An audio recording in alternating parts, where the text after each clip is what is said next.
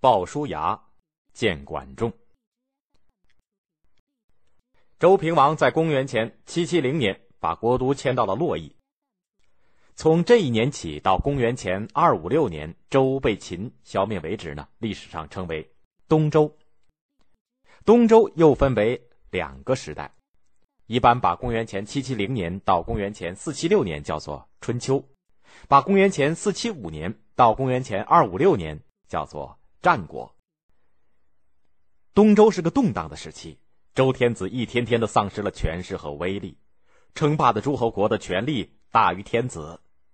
后来，周天子的国土只相当于一个很小的诸侯国了。春秋初期，齐是个大诸侯，齐的都城是临淄，在山东的淄博。公元前的六八五年到公元前六四三年，齐桓公在位。齐桓公即位七年以后就开始称霸，他得力于管仲，管仲又叫管敬仲，名夷吾，字仲，管理国家的本事很大。齐桓公任命他为国相以后，齐国一天比一天强大。可是以前管仲却是齐桓公的死敌，这是怎么回事呢？那就不能不归功于鲍叔牙了。原先齐国的国君是齐桓公的哥哥齐襄公，齐襄公残忍荒唐，连他的两个兄弟都逃到了别国去了。这两个兄弟是两个母亲生的。一个叫公子纠，逃到了鲁国的姥姥家，鲁国的都城在现在的山东曲阜；一个叫公子小白，他也就是后来的齐桓公，他逃到了莒国的姥姥家。莒国的都城在现在的山东省莒县。公子纠的师傅是管仲，公子小白的师傅是鲍叔牙。管仲和鲍叔牙从小就是好朋友，他们分别在给公子纠和小白。当师傅以前合伙做过买卖。鲍叔牙本钱出的多，管仲呢家里穷，钱出的少。赚了钱呢，管仲倒是多拿一份伙计不服啊，鲍叔牙就说：“管仲家里难，等着钱用，多分点给他，我乐意。”他们俩也一块打过仗，冲锋的时候，管仲排在鲍叔牙的后头；退兵的时候，管仲跑在鲍叔牙的前头。人家都说管仲贪生怕死，鲍叔牙辩解说，管仲不贪生也不怕死，他的母亲老了多病，不能不奉养母亲，还说他的勇敢天下少有。管仲听了这些话，就对人说：“哎，生我的是父母，了解我的却是鲍叔牙呀。”公元前六八六年，齐襄公。被人杀死了。第二年春天，齐国的大臣派使者去迎接公子纠回去做国君。鲁国的国君鲁庄公亲自派兵护送。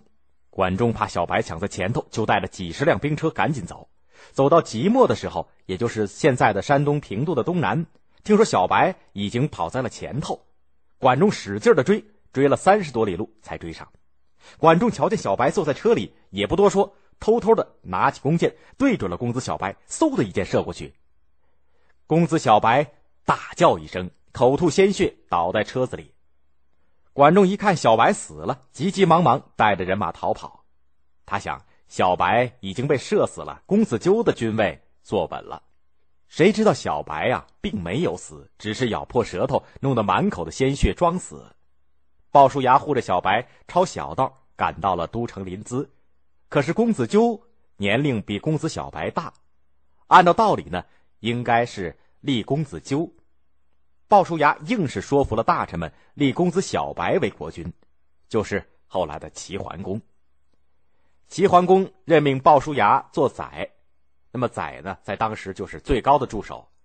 鲍叔牙呢，却推辞不做，说管仲才可以当这个官。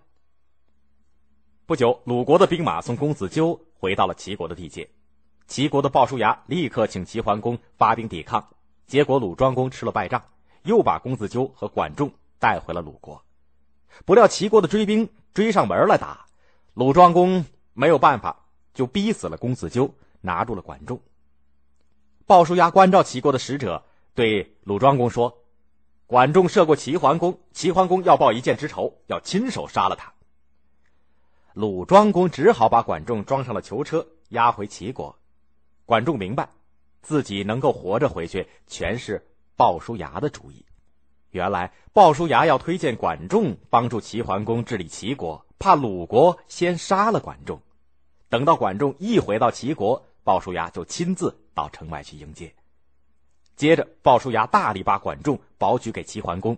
齐桓公说：“他拿箭射我，要我的命，你还叫我用他吗？”鲍叔牙说：“那会儿他是公子纠的师傅，管仲自然冒死帮着公子纠了。管仲的本领比我强十倍，主公要是用他，他准能给您立大功。”齐桓公听了鲍叔牙的话，立刻拜管仲为相国。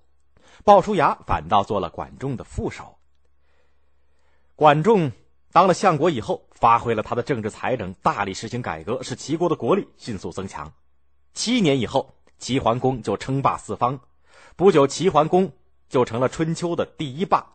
他尊称管仲为仲父。鲍叔牙则一心为齐国着想，甘居管仲之下，历史上传为美谈。更多内容，欢迎大家关注微信公众号，我们节目在那里首发。回复 QQ 可以看到我们的 QQ 学习群，老师每周会给大家答疑释惑。